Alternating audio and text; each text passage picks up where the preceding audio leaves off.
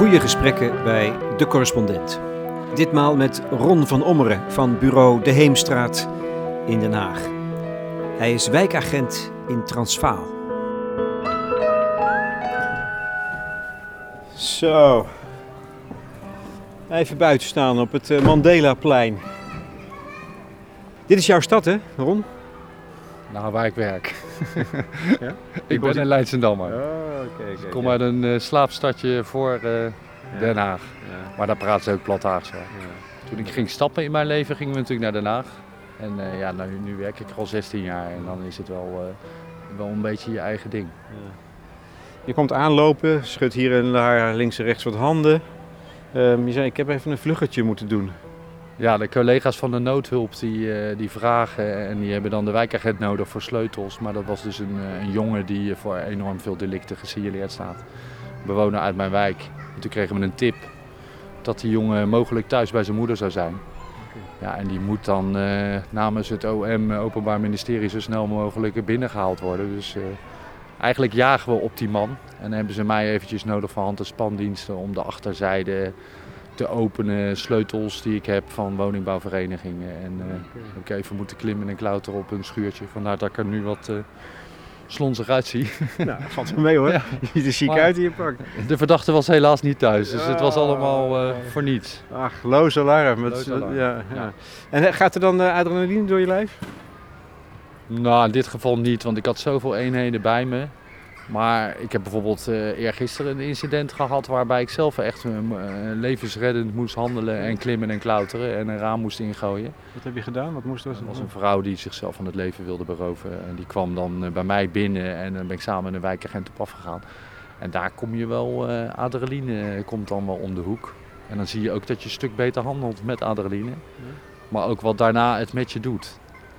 Een vrouw die zichzelf van het leven Ja. wilde beroven. En hoe benader je haar dan? Want waar, waar was ja, ze? ze ligt levensloos in haar slaapkamer op dat moment. Maar ze was niet levensloos, want ze had nog een goede pols. Maar er te naartoe komen, weet je wel, via buren, balkons, klimmen, klauteren en vervolgens met een baksteen een thermopeenraam ingooien en het verder kapot trappen. En, nou, dan zit de adrenaline aardig hoog, kan ik je zeggen. En als je daarna dan ziet dat die vrouw nog eh, bij eh, leeft, dat eh, het ABC'tje nog werkt, ademhaling, bewustzijn en circulatie. Enigszins, want ze was aardig eh, onder invloed van pillen.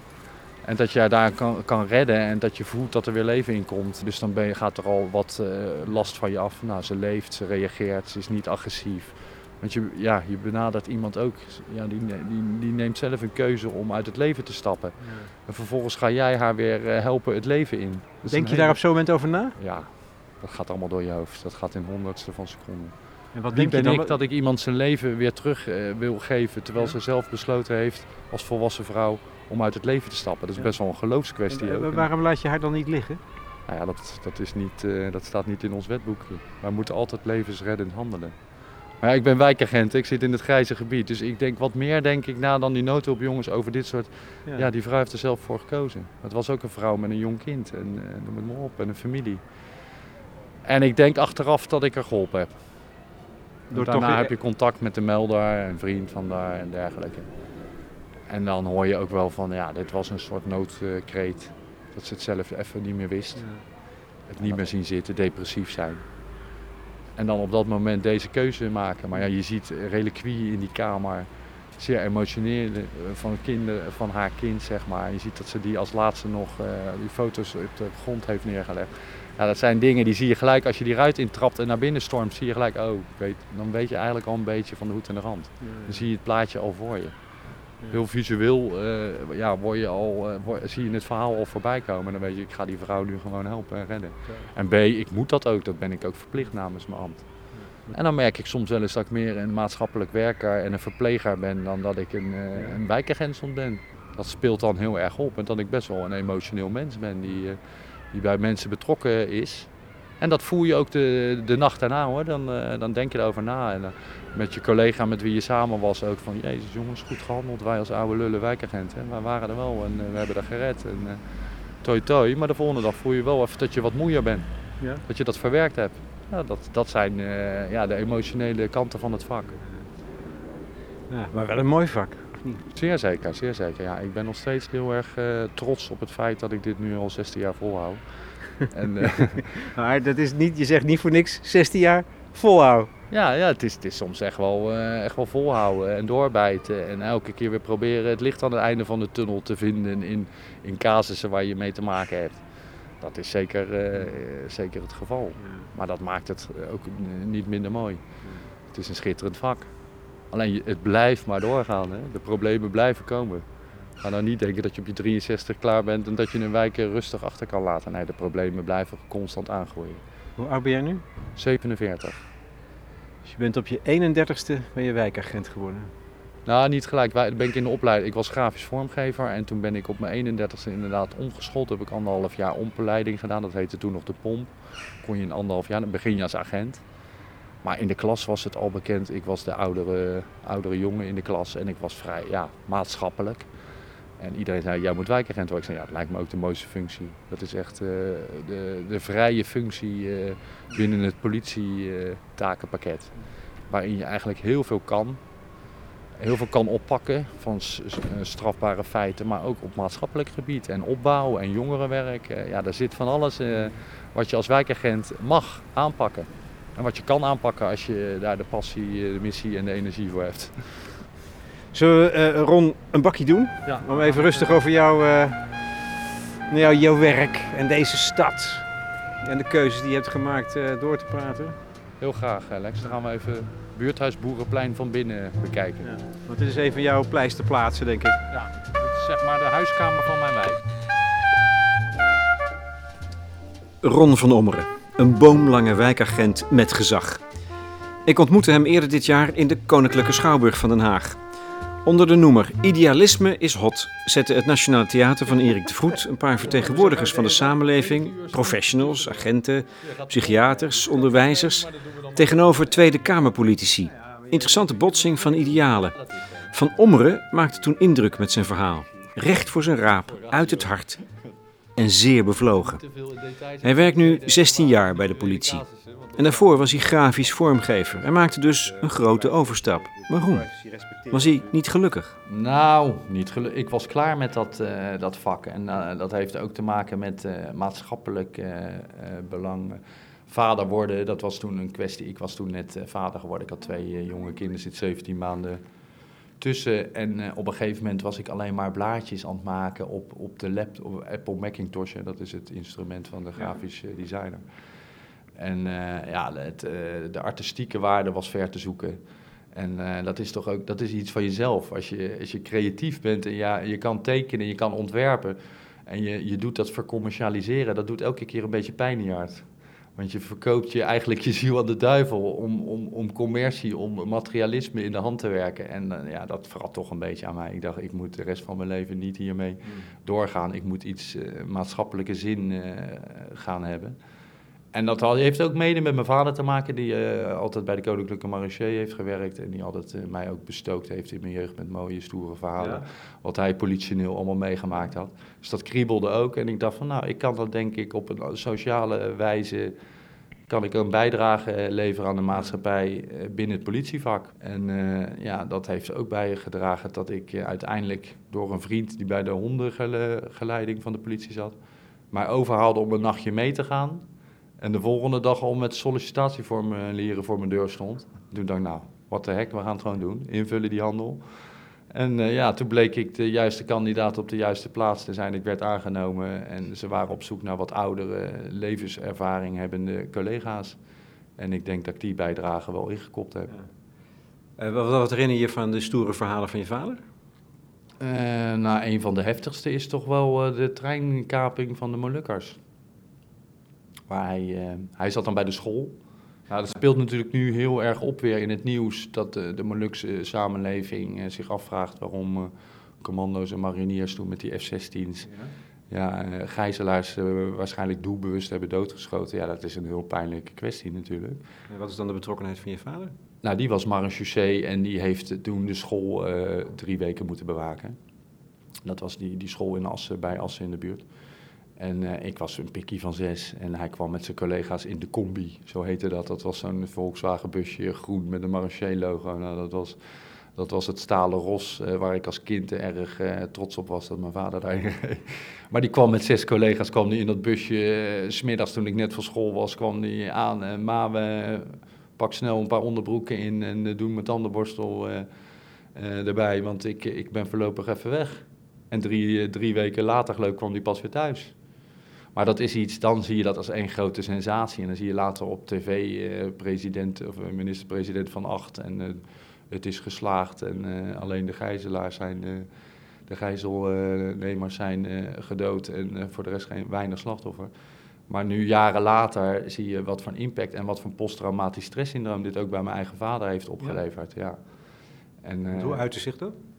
Ja, dat is wel een heel precair eh, privéverhaal. Maar hij is, eh, nou, ik denk hij is nu 83. Op zijn 75 kreeg hij kanker. En daar, eh, daar zat hij nogal mee. En ik ben zijn jongste zoon, die ook enigszins in zijn voetsporen is getreden natuurlijk. En dan, ja, toen merkte ik huilbuien en, en verhalen. Toen kwam dit naar boven. Ja, dat is wel prikkelend. Toen merkte ik hoe diep dat zat. Maar dat is maar één van de zoveel stories. Je ziet aan mij ook, ik maak in negen uur eh, tien casussen mee. En dat 365 dagen in het jaar. En dit was voor hem een casus. Maar hij heeft ook het Maagdenhuis ontzet in Amsterdam in de jaren 60. Hij heeft eh, de bruiloft van Beatrix en Klaus begeleid. Ja, dat zijn allemaal dingen waar, eh, waarbij de ME van de politie nog in de kinderschoenen stond... en waarbij het leger, de marechaussee, werd ingezet. Het is grappig, ik, want dan is, was het een held voor jou? Of stond je er ook anders tegenover? Toen de tijd was hij zeker een held, maar naarmate je ouder wordt ga je je eigen mening vormen. En dat is ook politiek. Dan merk je dat je eh, de andere kant op gaat dan waar je vader naartoe eh, neigde.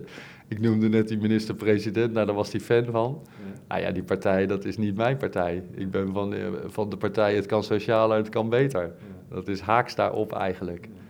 Maar ik dacht, met, ook met dat gedachtegoed ben ik ook bij de politie gegaan. Van het kan socialer, het kan beter. Laten we eens wat menselijker zijn. Laten we de wapens eh, begraven. En Dat laten is toch, maar Ron, dat is toch opmerkelijk hè?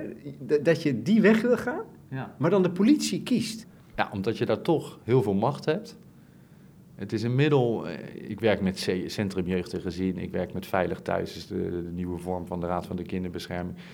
Eh, waar werk ik nog noem het maar. Wij- Ik werk natuurlijk met heel veel netwerkpartners. Maar je merkt toch dat iedereen teruggrijpt naar de politie. Dat is de basis waar de algemene opsporing is.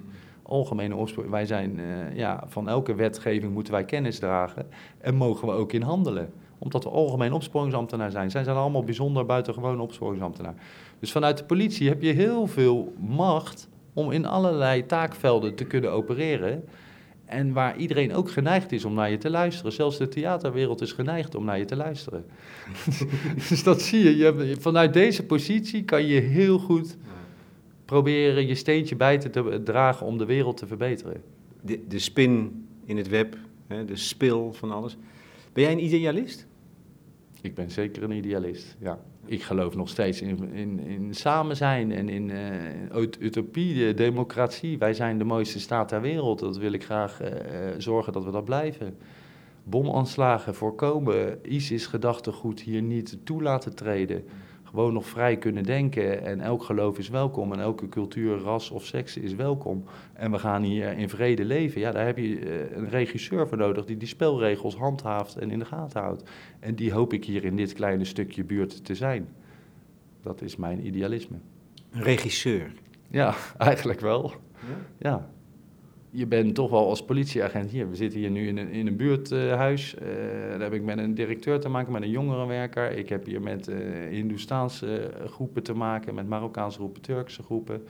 Eh, anders seksueel geaarden die hier mijn, mijn kennis vragen. Ik heb met een, met een speuterspeelzaal te maken die, die vragen of de wijkagent even langskomt. Ja, je, je bent dus in alle velden ben je actief aanwezig en kan je je stempel drukken. En nou, ja, dan moet je toch wel verdomd goed nadenken dat je dat wel op een positieve, voor iedereen acceptabele manier doet. En dan ben je toch een beetje als, als regisseur aan het werk.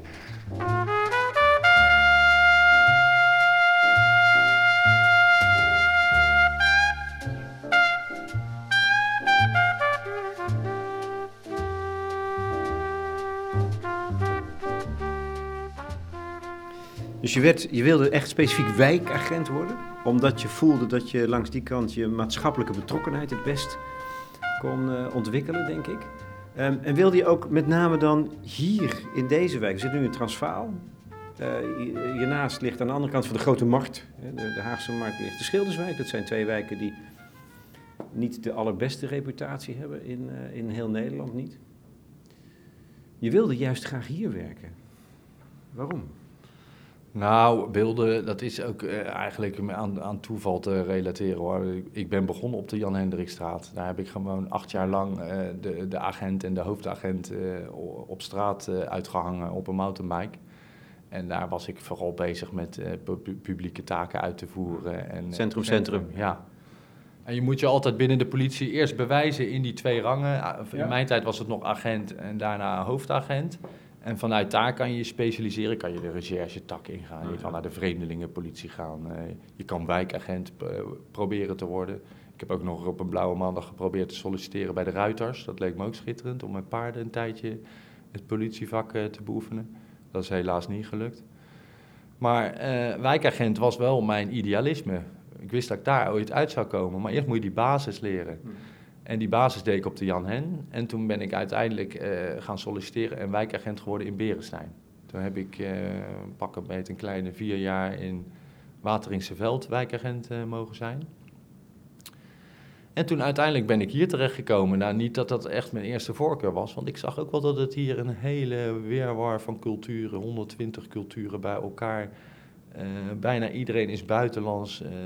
heel veel mensen beheersen de Nederlandse taal niet ja, als taal uh, je, je grootste middel is om, om mensen uh, proberen een goede weg te wijzen, ja, en je hebt een taalprobleem. Dus daar, daar zag ik best wel tegenop. Maar ik werd gevraagd om hier toch te komen. En dat is nu inmiddels vier jaar geleden. En daar heb ik zeker geen spijt van. Wat vind je, de, wat vind je het mooiste hier? Nou, vooral die culturele diversiteit. Ja. En daar leer je nog elke dag. En de gastvrijheid van andere culturen. Maar ook de problemen die andere culturen die naast elkaar leven en niet altijd met elkaar met zich meebrengen. Dat zijn ook hele pijnlijke kwesties. Maar dan zie je ook dat als je een gerespecteerd wijkagent bent, dat je heel veel dat kan beïnvloeden richting de positieve kant. Ja, ja en dat is toch wel waar ik dagelijks uh, wel mijn positieve gevoel uitput. Want hoe, hoe, groot is de sociale ellende hier? Als ik het gewoon maar eens uh, hardop zeg de kernwaarden zijn hier geregeld. Uh, er is eten, drinken en een dak boven je hoofd. En je mag ook nog naar school. En als je niks hebt, krijg je het van de staat. Dus daar mogen we allemaal nog zeer trots op zijn. Dus, uh, dat, is, dat is hier geregeld. Maar ja, dat als je hier als Marokkaanse jongen geboren en getogen wordt. Excuses, daar gaat hij weer. Ik ga hem nu op stil zetten, Lex. Nou ja, ga je gang. Je bent aan het werken, je bent in dienst. Ja, ja, ik, vind maar... al, ik vind het al een voorrecht om met je te mogen praten hier. Graag gedaan. Maar je merkt wel dat veel, uh, bijvoorbeeld hier heb ik met een groep Marokkaanse jongens te maken in het buurthuis Boerenplein. Die zeggen allemaal, ja Ron, ik heb al mijn hbo-diploma gehaald, maar als ik solliciteer en ze zien uh, Mohammed uh, El Kabargi staan, dan zetten ze die brief zo naast zich neer. En vervolgens solliciteer ik als, met exact dezelfde cv, maar dan met Erik Jansen erboven. En dan word ik uitgenodigd. Ja, dat zijn dingen, dat soort racisme vindt toch wel plaats. En daar hebben die jongens hier mee te maken. En wat is dan je antwoord? Blijf volhouden. en, uh, is dat genoeg? Dat geloven ze niet meer zo langzamerhand, denk ik. Nee, maar dit, dit is eventjes een voorbeeld vanuit ja. hun. Maar er zijn ook wel verhalen. Ik, ik weet ook wel dat de jongens best wel eens ratjes zijn. En dat ze ook wel uh, ja. verder over de scheef gaan dan dat ik ging in mijn uh, tijd. In het, uh, in het boerendorpje Leidsendam, wat hier zeven kilometer verderop ligt. Daar ging het anders. Daar deed ik dat soort dingen niet. Maar ja, je wordt hier ook wel een beetje met streetwise uh, opgevoed. En uh, de politie staat, als je naar links kijkt, staat de politie al op je te letten. Ja, dan, uh, dan is het ook wel logisch dat je 10, 20 bekeuringen meer per jaar oploopt dan dat ik in mijn jeugd opliep. Ja, dat bedoel ik. Het vergrootglas ligt er bij hun wel bovenop. Ze worden heel erg in de gaten gehouden. En ze voelen zich ook vaak als aapjes in een kooi van... maar ze voelen zich ook wel soms te veel gediscrimineerd. Terwijl ik denk, joh, kom uit je schulp. En uh, wees trots dat je een HBO-diploma hebt. Ja. Mijn naam mag je altijd noemen op de cv. Ja. maar ik ga niet uh, recht praten wat krom is. ik ben zeer trots op, uh, op, op velen van hier. En ik, elke dag wil ik mij inzetten om hun een betere toekomst te garanderen. En dat weten ze ook. En, en, samen komen we ook tot betere resultaten. We hebben hier een project dat heet Wijk. Dat is een internationaal project. Dat, dat speelt in alle achterstandbuurten in Europa. Onder andere Molenbeek in, in Brussel en in Antwerpen een achterstandswijk. In Engeland een achterstandswijk. En wij mogen het hier doen namens een projectorganisatie die heet. En daar, daar, heb ik dan verschillende jongens hier uit het buurthuis voor uitgenodigd. Echt sociaal zwakkere, maar ook goed opgeleide jongens, een, mix. En ten tweede heb ik collega's uitgenodigd. En niet allemaal wijkagenten of mhm. brigadier hoger, maar ook jongens en meisjes uit bureau De Heemstraat... die elke dag de noodhulp moeten verzorgen. En het doel van dat project is om meer samen te komen, om, om meer uh, respect voor elkaar te krijgen en om elkaar echt te leren kennen. Want dan praten we over gevoelskwesties en uh, allerlei problemen, uh, seksualiteit, geloof. Nou, dat zijn discussies. Als je als, als christelijk katwijker op bureau de Heemstraat werkt als hoofdagent van 25 en je praat met een met een moslim-Marokkaanse jongen vanuit hier die salafistisch gedachtegoed heeft en die naar de Asuna gaat ja, dat staat haaks op elkaar. Maar dan zie je dat je in zo'n project heel erg tot elkaar kan komen en toch respect voor elkaar kan krijgen. En dat dat op straat zijn, zijn reactie heeft, zijn weerga heeft. Maar dan voer je dat soort gesprekken die emotioneel zijn dus ook. Ja. Uh, over de, de diepste menselijke dingen gaan. Als wijkagent. Ja, ja. ja, dan doe je eigenlijk... Maar dat ben ik altijd al hier aan het doen hoor, mijn jasje uit aan het doen ik ben niet meer wijkagent, ik ben Ron, uh, hun rolmodel. Zo, weet je, zo, zo zien die jongens mij hier al. Maar het is ook de bedoeling dat de collega's die hier dag en nacht werken ook zo gezien worden van... Ja, het moet niet, eh, ik heb met je geknikkerd, maar ze moeten wel enigszins wat meer respect voor ons krijgen. En andersom moeten mijn jonge collega's en collega's sowieso van de Heemstraat uh, ja, ook begrijpen dat het uh, jongens zijn, jonge jongens zijn met, die met één voet in hun oude cultuur thuis zitten, met hun andere voet op school zitten en met een derde voet hier streetwise moeten zijn en een gangster moeten uithangen. Ja, die hebben ook allerlei problemen. Waar, waar, doe dat masker af en kijk wat erachter zit. Dat zie je in zo'n project. En dan zie je dat we allemaal mensen zijn en dat we hier allemaal mogen zijn, maar dat we ook elkaar moeten respecteren. En dat kan met iedereen? ook, hè, in, ook in deze wijken, jouw wijken, dat masker afzetten? Ik probeer dat elke dag te doen. En, uh, maar natuurlijk, er zijn altijd mensen die, die een bloedhekel aan de politie hebben. Of, de, of die een, uh, een gedachtegoed hebben wat niet helemaal westers is. Dat maak je hier ook natuurlijk heel veel mee. En hoe ga je daar dan mee om? Ontmoet jij veel ook echte, pure vijandigheid? Ja, maar dat, dat vind ik eigenlijk het mooiste wat er is om dat te ontwapenen. Ik, ik proef het, maar ik blijf net zo lang door. Dat is mijn idealisme, ja. Ik, ik slaap niet totdat ik het uh, ontmaskerd heb. Ja, dat, dat vind ik de mooiste uitdaging. Om iemand die echt, nou, uh, heel die groep loopt achter hem aan, maar ik, ik niet. Nou ja, dan is het voor mij een uitdaging om op zeer low profile die persoon elke keer te blijven benaderen. Elke keer te laten zien, zie je nou dat ik het goed bedoel? Probeer praat nou eens met me. We hebben er nu één in het project zitten, die, die wordt als LVB'er gezien, licht verstandelijk beperkt. En ja, de jongeren werken zij al van, rond uh, in die vier jaar tijd dat ik hier werk, van uh, daar valt echt niks aan te behalen, dat gaat nooit worden. Elke keer heb ik gezegd, hij moet ook meedoen aan het project. En ik ben met hem gaan praten, ik heb baantjes voor hem proberen te regelen. Ik ben ook vaak op mijn bek gegaan met hem. Maar hij zit nu al twee sessies zit hij bij ons. En in die, in, in die praatgroep van dat wijk zie je hem ontwapenend worden en zie je dat het een heel zacht, aardig, zielig mannetje is, die lichtverstandelijk beperkt ook is. En daardoor heel erg streetwise is geworden, maar daarachter schuilt een kind in een mannenlichaam. Een kind met emoties, die het liefste gewoon bij mij op, op schoot nog even zou willen huilen. En dat, dat krijg je daar te pakken. En dat, dat is, dat, dat, dat, ja, dat is uh, het hete hangijzer waarvoor we het hier doen. En dat is heel mooi. Ja. Ja, dat is eigenlijk mijn diepere missie achter mijn hele vak. Dit wat ik, nu, wat ik nu vertel. Daar ben ik eigenlijk gewoon constant mee bezig. Elke rationele zaak, of het nou over, over een hennepkwekerij bij een Pools gezinnetje gaat, of dat het over uh, geweldsbinnenshuis in een islamitisch huwelijk is. Noem het maar op, maar je moet altijd proberen de mens op zijn ziel te raken. Want als je hem daar hebt, dan, dan, kan, je, dan kan je hem maken en breken. En dan kan je verder naar een positieve toekomst. En ja, het is bijna een soort uh, pastoraal werk waar je mee bezig bent binnen een politievak. Zo zie ik het hoor.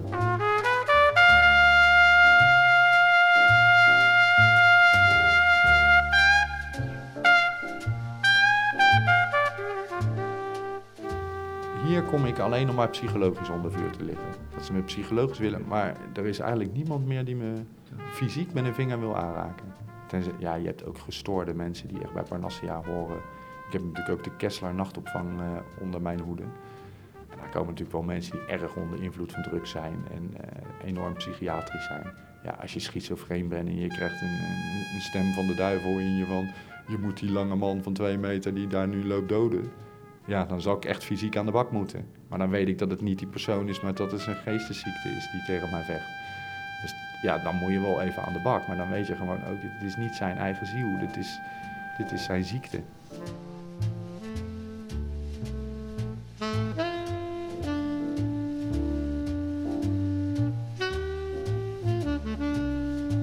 Het is tijd voor vakantie. Het is tijd voor vakantie, ja? Hoe merk je dat? Nou, het is een jaar doet veel met je. Voor een loontje waar je net uh, je gezin mee kan bedruipen, dat je één keer op vakantie kan, ja, dan is zo'n vakantie die is meer dan welkom om even een maand los te komen van zo'n wijk. En daar ben ik nu gewoon keihard aan toe. Voel je van de kant van de politiek je onrechtvaardig behandeld als politieagent? Nou, ik denk altijd je moet strijden voor je eigen hachie. En je mag blij zijn dat je in zo'n land leeft waar we het net over hadden. Van dit is gewoon nog steeds de top of de bill. Jij bent erbij geweest met Idealisme in Zot in de Koninklijke Schouwburg. Je zag hoe, hoe, hoe ik de mond snoerde van al die politici en hoe ze eigenlijk allemaal elkaar gingen aanvallen om mijn verhaal uh, recht te breien. En dat ze allemaal vonden dat ik gelijk had. Want wat was, kun je nog even samenvatten wat je verhaal toen was in de Schouwburg?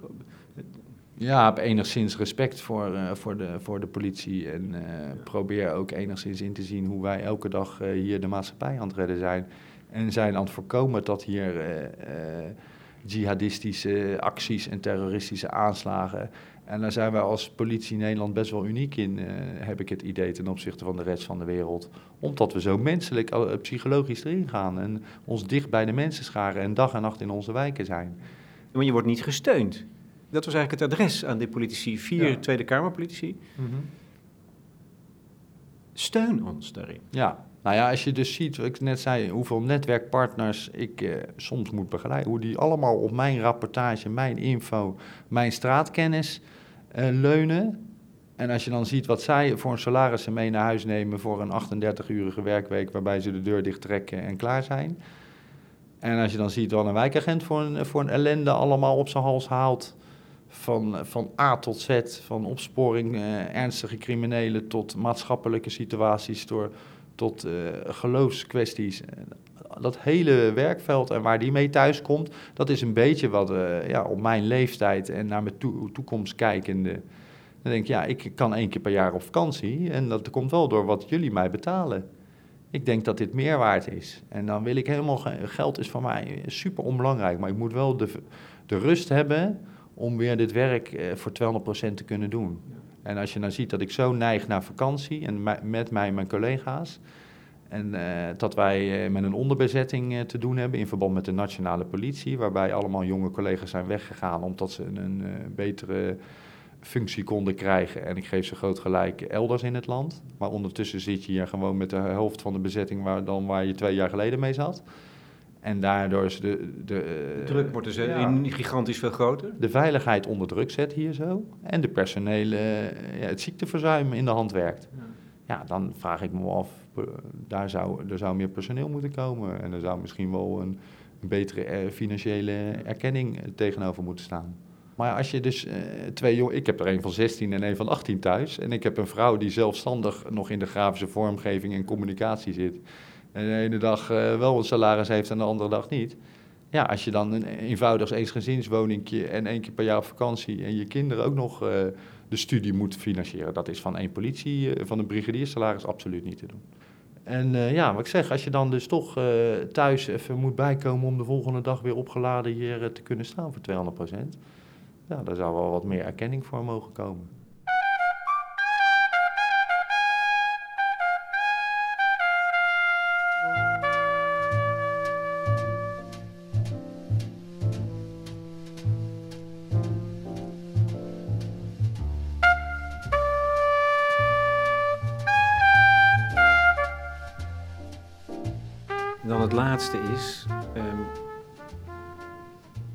Er is natuurlijk één specifieke groep waarvan, waar, waar het veel over gaat. De jongeren die radicaliseren. Ehm, kan jij daar een rol in spelen in het proces om het te voorkomen? Of gaat het echt dan echt alleen maar over eh, opsporen? Er zijn hier mensen in de wijk die de holocaust ontkennen. Volgens mij, bij mij weten is het strafbaar. Wat gebeurt? En met die mensen moet je door een deur. En met die mensen moet je niet denken, oh, afgesloten over. Nee, kijken wat er te redden valt. Praten. Waarom denk je dat dan? Inzichten geven. Over historie, over geschiedenis praten. Over wat je zelf, wat je opa's en oma's hebt meegemaakt. dus dat doe je ook met die jongeren?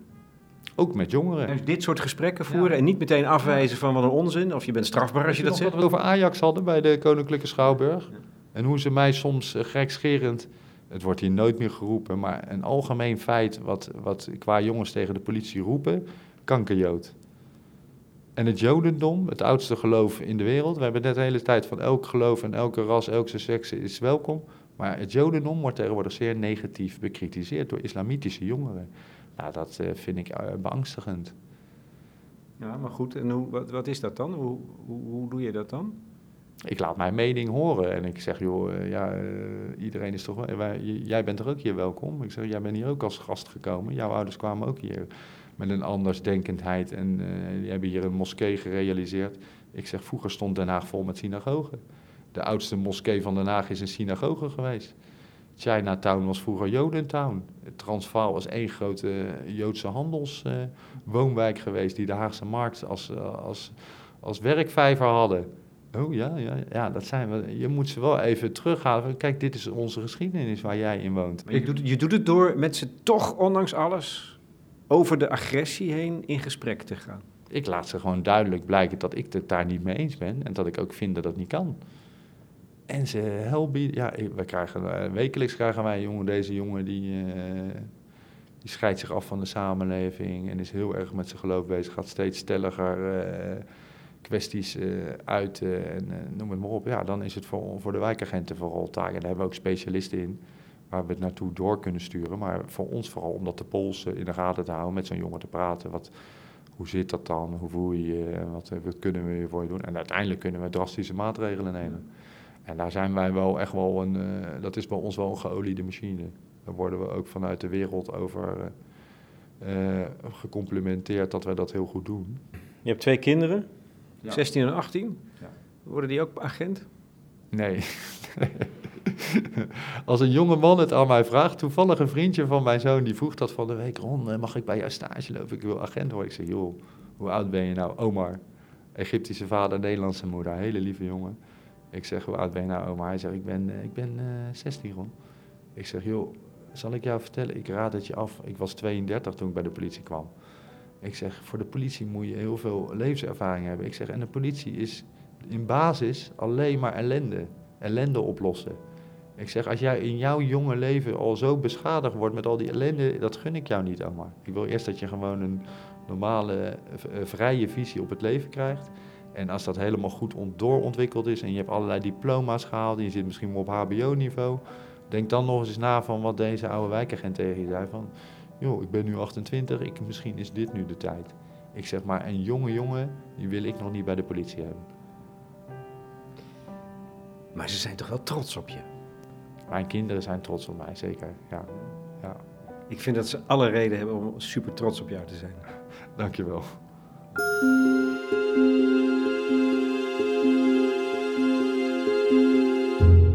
Wijkagent Ron van Ommeren in gesprek met Lex Bolmeijer voor de correspondent. Luister ook naar de andere podcasts van dit journalistieke platform. Rudy en Freddy gaan in hun laatste show met een gretige blinde vlek voor het feminisme, precies daarover in gesprek.